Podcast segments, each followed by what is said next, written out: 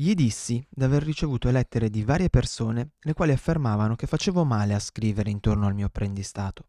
Citavano come precedente il fatto che i maestri delle dottrine esoteriche orientali esigevano segreto assoluto sul loro insegnamento.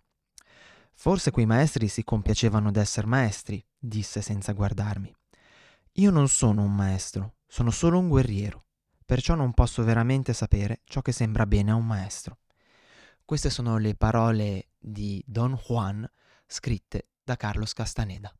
Eugenio Credidio presenta Karatepedia, lo show che ti racconta la storia e i segreti del karate.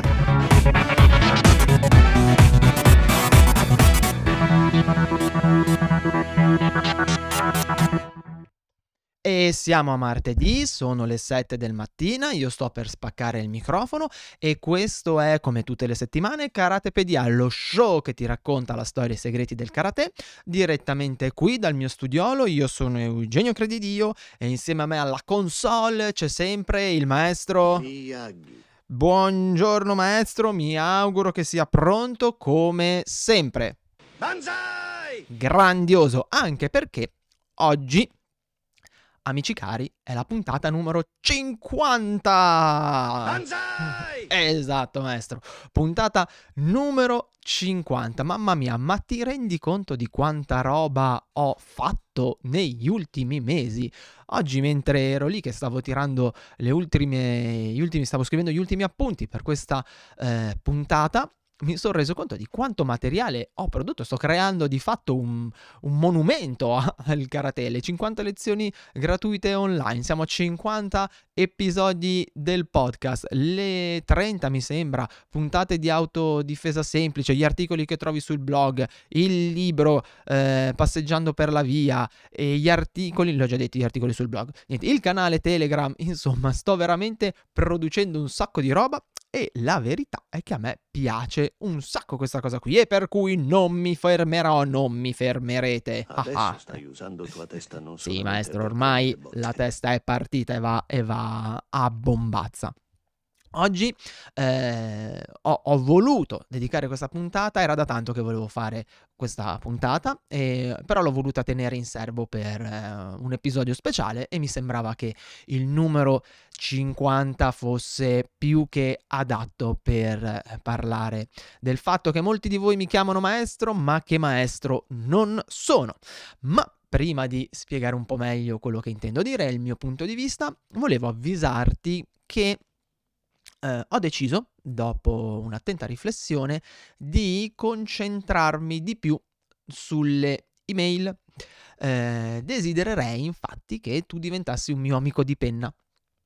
Proprio come si faceva quando eravamo bambini, non so se tu hai avuto questa esperienza, io ho avuto questa esperienza alle elementari che mi era piaciuta un sacco. Le maestre ci avevano eh, eh, obbligato in un certo qual modo a diventare amici di penna con dei nostri compagni di classe o di altre classi. E quindi noi come compito dovevamo scrivere delle lettere, scriverci delle, delle lettere e, ehm, e, mi è sempre piaciuta questa cosa, è una cosa che si, ormai si sta andando a perdere, la, la scrittura della, della, lettera, ma noi abbiamo le email. E allora, proprio come eh, faceva Charlie Brown nelle vignette della Peanuts, di cui sono un grande appassionato, vorrei riprendere questa, questa tradizione che secondo me fa bene anche un po' allo spirito e mi dà la possibilità di rimettermi a fare una cosa che amo, che è scrivere. Bello fare i video, bello fare i podcast, eh, bello registrare i vocali canali sul canale Telegram a cui ti invito a iscriverti se vuoi, eh, Karate Anywhere, cercalo. Ma eh, scrivere è quel qualcosa che mi permette di fermarmi, di guardare le cose a distanza e di ragionarci sopra. E sarei contento di condividere alcuni ragionamenti con te, alcuni contenuti con te, anche degli schemi, degli approfondimenti che non ho piacere a, con- a condividere su YouTube perché, beh, diciamo la verità, perché YouTube comunque è molto mainstream e ci sono delle cose che non voglio mettere, eh, non voglio dare alla portata di tutti, non voglio dare la possibilità a tutti di, di accedere, ma solo a chi ha piacere di ricevere le mie email e perché no anche di iscrivermi, ripeto, sto parlando di amici di penna, non di una comunicazione a senso unico, per cui nei prossimi giorni cambierò eh, la possibilità di iscriversi alla newsletter sul sito del dojo, dojoshinsui.com. Attualmente, eh, se vai sul sito, trovi la, la, possibilità di iscriverti al gazzettino del dojo, quindi sostanzialmente di ricevere gli aggiornamenti ogni volta che pubblico qualcosa, ogni volta che eh, creo del materiale nuovo, come dei corsi gratuiti o altro. Bene, io vorrei adesso cambiarlo e scrivere proprio: vuoi diventare mio amico di penna? Iscriviti, così che nel giro di un paio di settimane inizierò proprio a scrivere cercando di mantenere una frequenza settimanale e dando priorità alle email, non più ai podcast, non più ai video, ma alle email. E proprio tramite email pubblicherò il mio nuovo, ehm, il mio nuovo videocorso gratuito che si chiamerà Karate Soul, un viaggio alla scoperta dell'animo, del, dell'anima, scusami, dell'anima del karate. E se vuoi quindi essere aggiornato, essere il primo a poter scaricare questo nuovo videocorso in nuove lezioni, totalmente gratuito, beh, sappi che eh, le prime comunicazioni avver- arriveranno a chi è iscritto alla newsletter. Quindi ti suggerisco di andare su www.dojoshinsui.com in qualsiasi pagina, in fondo trovi il modulo per iscriverti. Metti il nome, metti l'email, metti il nome perché insomma è il minimo eh, per, per, l'educazione e, e riceverai le mie, le mie, email. Se hai piacere a ricevere le mie email, se no amici come prima, ma non sai cosa, cosa ti perdi. Bene, ora che ho fatto il mio piccolo intro, direi che eh, possiamo iniziare. Possiamo iniziare in questa, in questa puntata forse un po', un po' delicata, forse un po' particolare, che ho intitolato Non sono un maestro. Ed è vero, è vero, io non sono un maestro, non solo non sono un maestro, non mi sento neanche un maestro.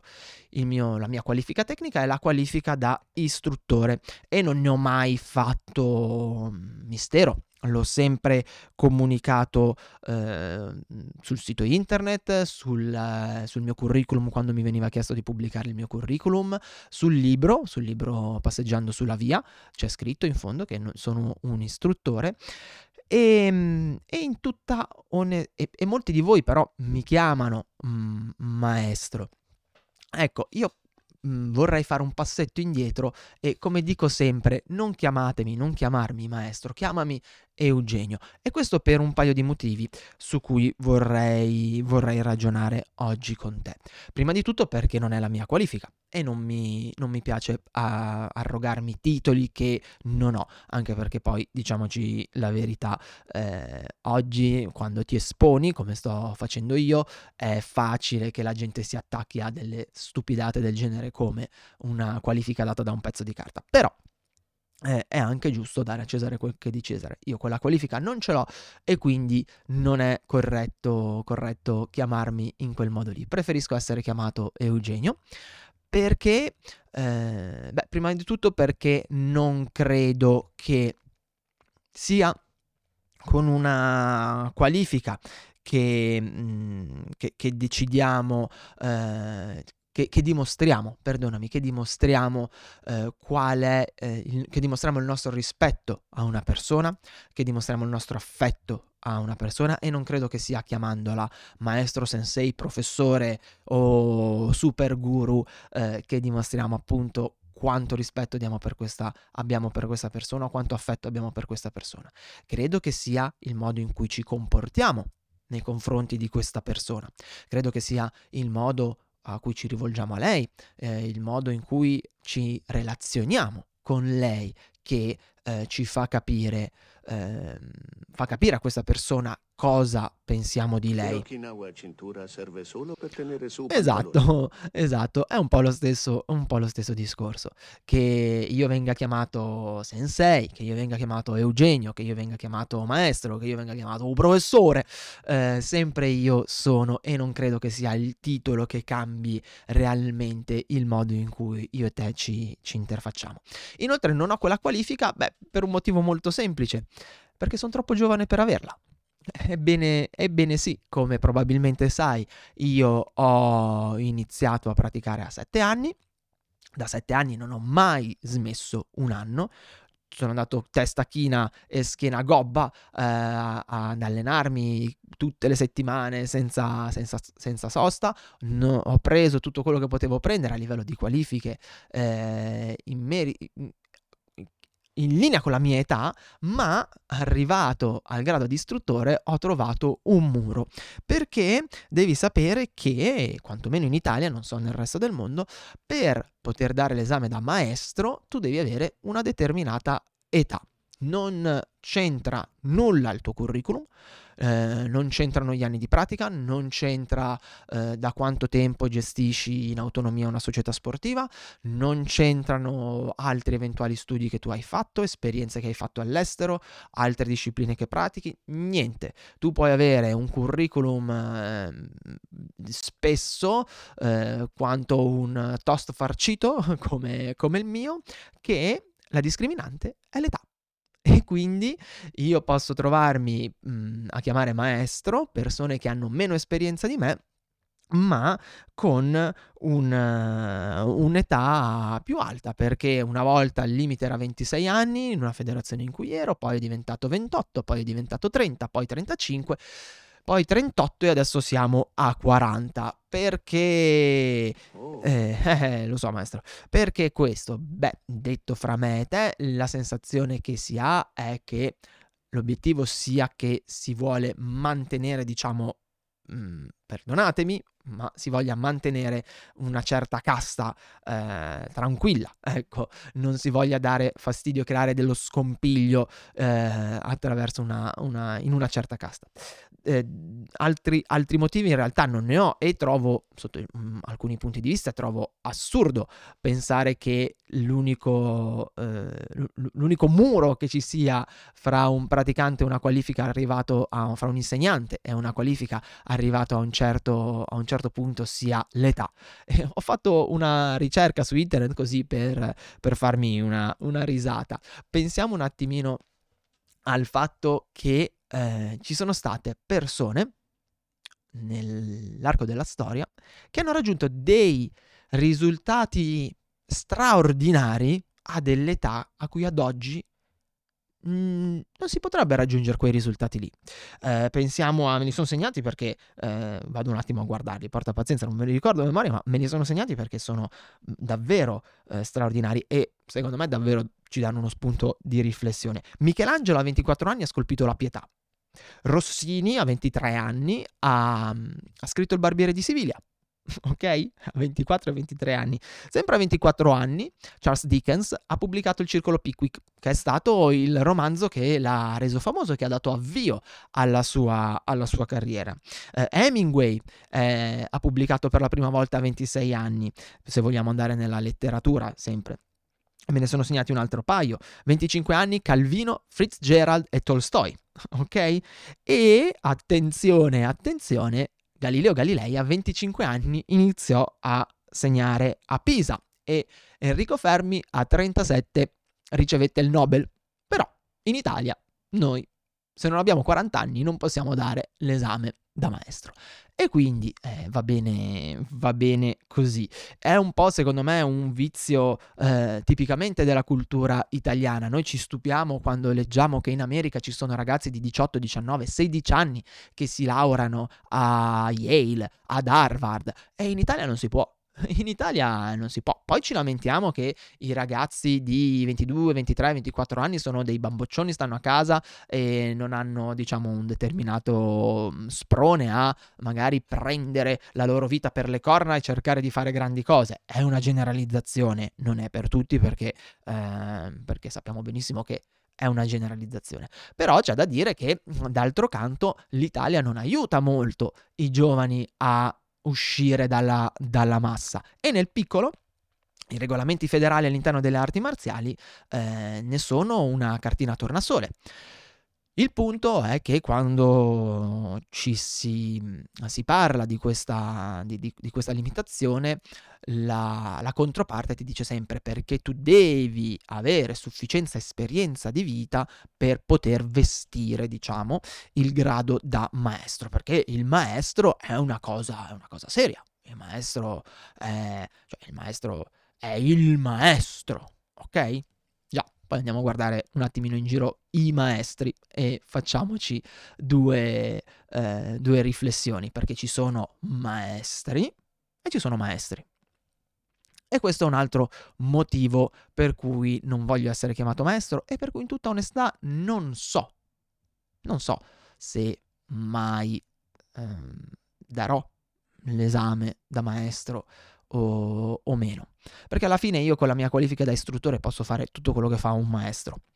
Eh, io mi reputo un insegnante, quindi qualcuno che cerca di, con, con i suoi insegnamenti, di lasciare un segno sulle persone con cui viene a contatto, ma per me il maestro è un qualcosa di diverso, è un qualcosa di molto, eh, molto profondo. Maestro dice, allievo fa. Eh, un po' di più, maestro Miyagi. Per me un maestro è qualcosa tipo lei, o tipo altre persone che ho avuto il piacere e la fortuna di incontrare e che hanno saputo darmi molto di più rispetto a quello che è il, diciamo, il, il mero insegnamento tecnico. E io non so, non credo di essere in grado di vestire quei panni, non mi sento pronto a vestire quei panni e non per un fattore di età. Eh, diciamo le cose come stanno. Ad oggi la qualifica di maestro è un pezzo di carta, è un diploma che si appende e che sblocca eh, alcune, al, alcune mh, mm, eh, situazioni, tipo la possibilità di insegnare in stage eh, federali, ok? O dell'ente di promozione sportiva. Però di fatto non si viene chiesto un esame, in alcune federazioni è più pesante, in altre è meno pesante, non, sto, non è quello che sto a giudicare, viene richiesto un percorso di formazione che tra l'altro per me sarebbe spesso una ripetizione di molte cose che ho già fatto nella mia formazione personale all'infuori delle federazioni, ma non è quello il problema. Il punto è che è un, è un pezzo di carta un po' come una laurea, non me ne vogliate. Sta poi a chi prende quel pezzo di carta cercare di far valere quel pezzo di carta e ehm, cercare di riempire quel pezzo uh, di carta. È un po' come, come la cintura nera. Tutti possono averla, basta andare da Decathlon e comprarla o comunque ad oggi l'esame non è più così difficile da passare, poi bisogna vedere se, eh, se quella persona riempie quella cintura, se quella persona eh, è realmente in, in quel grado. E ehm, dicevo, non so, non so se io mi sentirei realmente in grado di di vestirlo. Io mi sento un karateka, come scriveva, eh, come diceva Don Juan nel libro di Castaneda. Io sono un guerriero e io mi sento un karateka. Mi sento un karateka con più esperienza, mi sento un, di altri, mi sento un karateka un po' più avanti nella via, che quindi è in grado di metterti in guardia su uh, i pericoli magari di determinati passaggi, su come fare a passare più agilmente in alcuni punti, eh, su dove prestare attenzione per goderti di più il paesaggio, ma perché? Perché io quel pezzettino l'ho già fatto, ma ho ancora tanta strada davanti a me. E, ehm, e non ti nascondo che per quello che ho visto in giro, spesso mh, la qualifica di maestro è una bella maschera dietro cui nascondersi. E a me fa un po' paura questa cosa, mi, fa un po', un po pre- mi dà un po' di preoccupazione, perché è facile cascare in abitudini che magari spesso critichiamo agli altri, ma che nel momento in cui poi siamo nella, situa- nella stessa situazione di quegli altri andiamo ad assumere. Per esempio, è stato, lo, lo ammetto candidamente, qua, nudo davanti a te, è stato mh, mm, per me eh, con l'allenamento. Mh? Mm? Io ho sempre criticato e ancora oggi critico aspramente gli insegnanti che non si allenano, quelli che ha panza, eh, non con un po' di pancetta che magari anche arrivati a una certa età ci può stare, ma quelli grassi, quelli sovrappeso quelli fuori allenamento, perché dico che esempio dai ai tuoi eh, allievi. Come fai a essere coerente con quello che dici se tu per primo non, ehm, come dire, non raffiguri quello che insegni ai tuoi, ai tuoi allievi. Eh, però faccio un mea culpa. Quando mi sono trovato um, ad aprire la società sportiva e a dover gestire tutto da solo e successivamente in un secondo momento particolarmente complicato della mia, della mia vita, eh, beh, non, mi, non sono riuscito più ad allenarmi. Non sono riuscito più ad allenarmi, so le motivazioni, era per una questione di, di, testa e di disponibilità, diciamo, energetica, ehm, proprio di, di, di, come dire, di... No, non avevo la testa, non avevo la presenza psicologica. Se è usata propriamente, nessuno può difendersi. Sì, maestro, nel senso che se non, se non hai la, pre- la, presenza psicologica non gliela fai, Giu- giusto? Era quello che intendeva dire, immagino. ok, capisco. Ebbene sì, non avevo, non avevo la, la, la presenza psicologica e non mi sono allenato, non mi sono allenato per parecchio tempo, nonostante sapessi di far male, eh, nonostante mi eh, come dire, mi, mi, mi, mi, additavo e mi dicevo Eugenio stai facendo quello che hai sempre criticato a tutti, però non ce la facevo.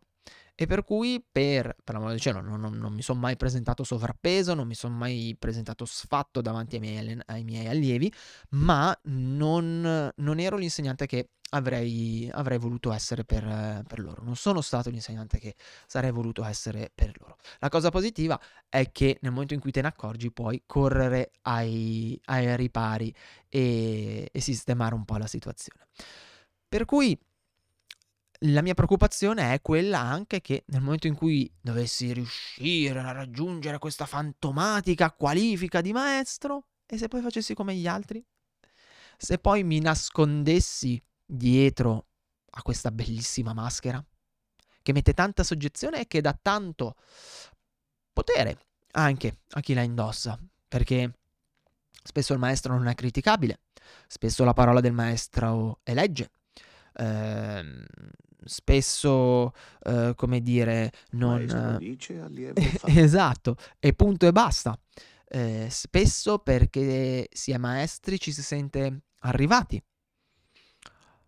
o si guarda tutto con supponenza. Insomma, io non ho avuto, eccezione fatta per alcuni casi che conto sulla punta delle dita e che continuo a, a seguire, tra cui i, i miei maestri, quelli che io reputo i miei maestri, non ho avuto delle esperienze così positive con i, i maestri. E, e, se devo essere onesto, ora che ci penso, ho avuto delle esperienze ancora più negative con chi eh, non si definiva maestro, calcava la, la, mano sul fatto che non fosse un maestro e poi si comportava uguale o peggio. Mm, forse devo stare attento anche a questa cosa, cosa ne dici? potrebbe, potrebbe, ritorcersi contro, contro di me. Ma no, no, cerchiamo di stare attenti. Anzi, anzi, ti faccio una richiesta se per caso come dissi che faccio l'uovo fuori, fuori dalla cavagna, ti autorizzo e ti chiedo di farmelo notare, che magari così di primo acchito potrebbe bruciarmi, bruciarmi un pochino, ma sicuramente dopo mm, la ripresa dopo lo schiaffone mi rimetto subito in riga. E ehm, ti dicevo spesso questa qualifica viene vista come viene usata come una maschera, come uno scudo dietro il quale proteggersi e che permette a chi la detiene di avere un comportamento che non avrebbe o che non aveva finché non ha ottenuto questa qualifica. E, e quindi, quindi niente. Quindi preferisco rimanere un karateka, un insegnante nel mio piccolo, e preferisco precederti nella via e comportarmi come un karateka piuttosto che avere una qualifica da maestro e entrare in questa sorta di Olimpo che mi distacca, mi distacca molto da, dalle persone con cui lavoro e non mi e, e, mi rende in un certo qual modo intoccabile, piuttosto che eh, non, non, ehm, non criticabile eh, e rende la mia parola legge. E inoltre c'è un altro pericolo su questa che, che è legato a questa, a questa parola, a questa parolina maestro. Il significato che ne dai tu, il significato che ne danno le persone, un significato che ad oggi è sempre più pesante. Perché non so per quale motivo, mh, mm, una mezza idea ce l'ho, ma non, eh, non, non, non sta a me, diciamo, ragionarci sopra. Non so per quale motivo. Molti cercano un maestro per risolvere determinati problemi, per eh, risolvere determinate situazioni che la vita ha messo loro davanti. E usano queste figure come un sostitutivo ad altro, a un percorso fatto con altri, con altri molto più competenti, con altri molto che sarebbero in grado di aiutare molto di più queste persone. E, e questo è pericoloso, è pericoloso per entrambi, sia per chi cerca aiuto, perché a quel punto il maestro diventa quella, quella persona detentrice della saggezza che, eh, che noi seguiamo a priori in maniera critica e che magari anche involontariamente fa sì che ci faccia un po' di lavaggio del cervello. E al tempo stesso è pericoloso per il maestro perché a meno che non sia la persona che vuole quel tipo di, di rapporto con i suoi allievi, e ce ne sono, e diffida da quelle persone lì, perché a quel punto il maestro inizia a compiacersi, inizia a sentire un'importanza, una carica che in realtà non sarebbe la sua, perché diciamoci la verità, noi insegniamo karate, judo, jiu-jitsu, eh, difesa personale, insegniamo musica, non lo so, qualunque cosa insegniamo, sicuramente possiamo sfruttare la nostra esperienza personale per dare dei suggerimenti, dei consigli, quando magari ci imbattiamo in alcune persone che hanno passato cose che abbiamo passato anche noi.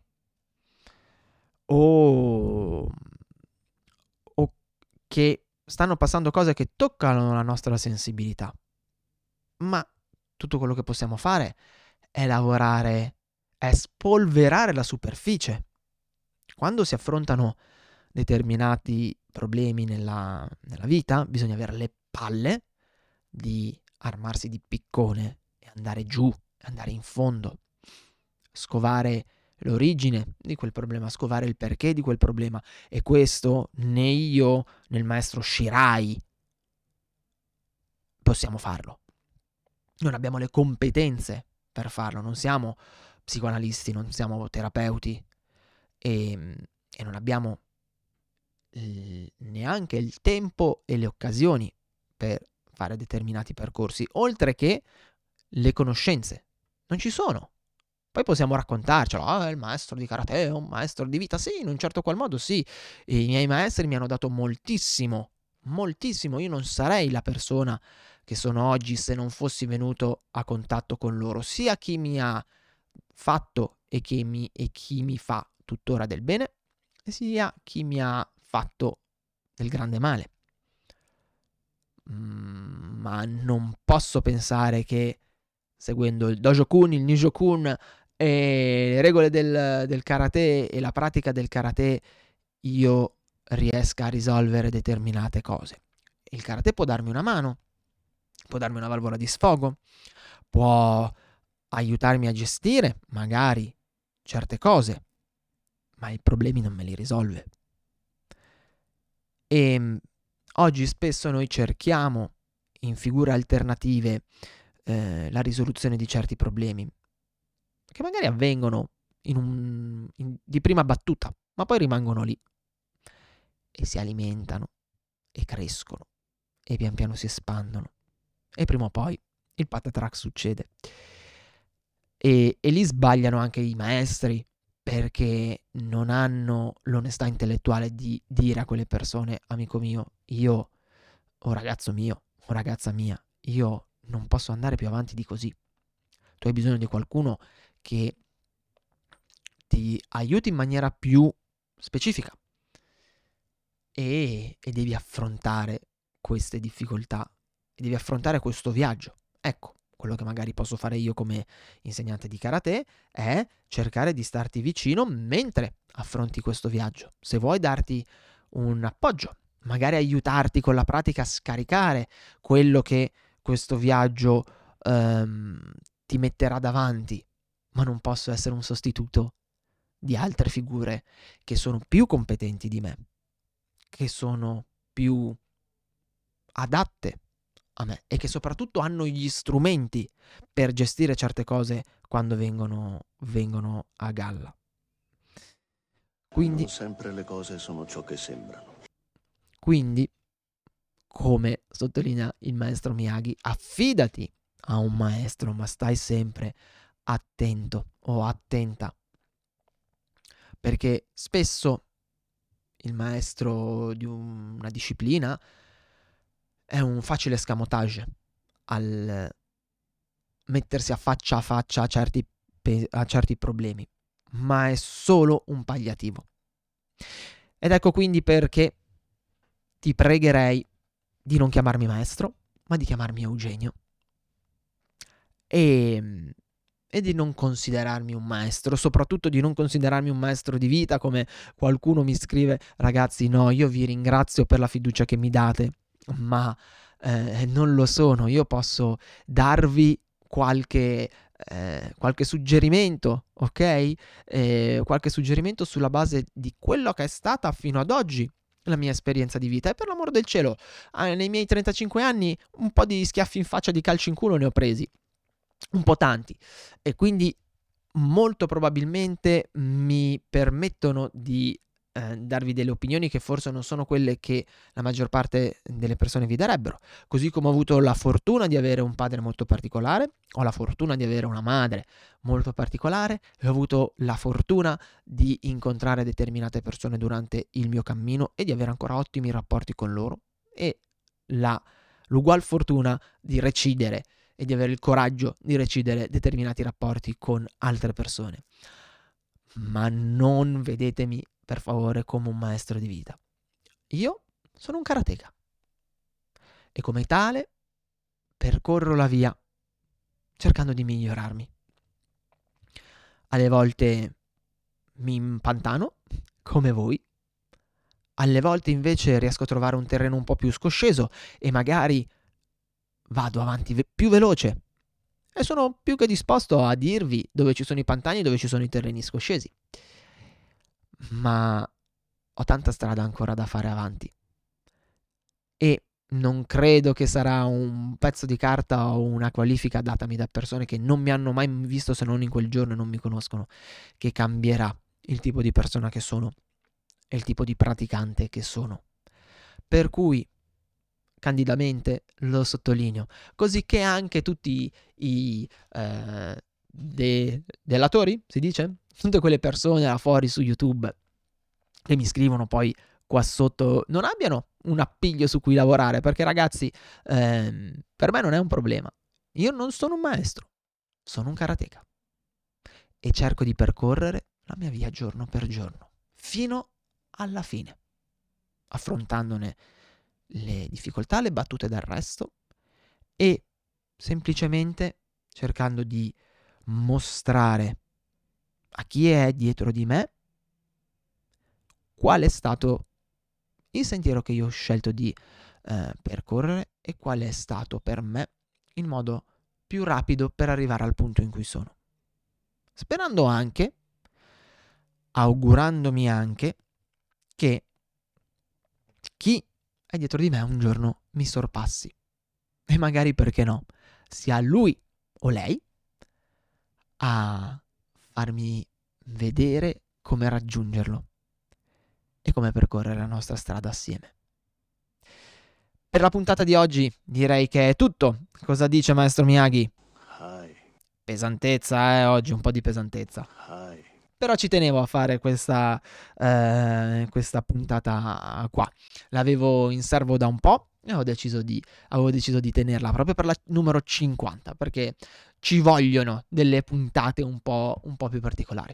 Io ti rinnovo l'invito prima di salutarti a iscriverti alla newsletter così che eh, quando inizierò a scrivere, entro penso massimo due settimane, una o due settimane, tu possa ricevere le mie email e possa rispondermi. E così potremo farci un, bel, un bello scambio epistolare come si faceva una volta, prenderci quei due minuti di tempo senza distrazioni per leggere un'email, per leggere una lettera? Mm?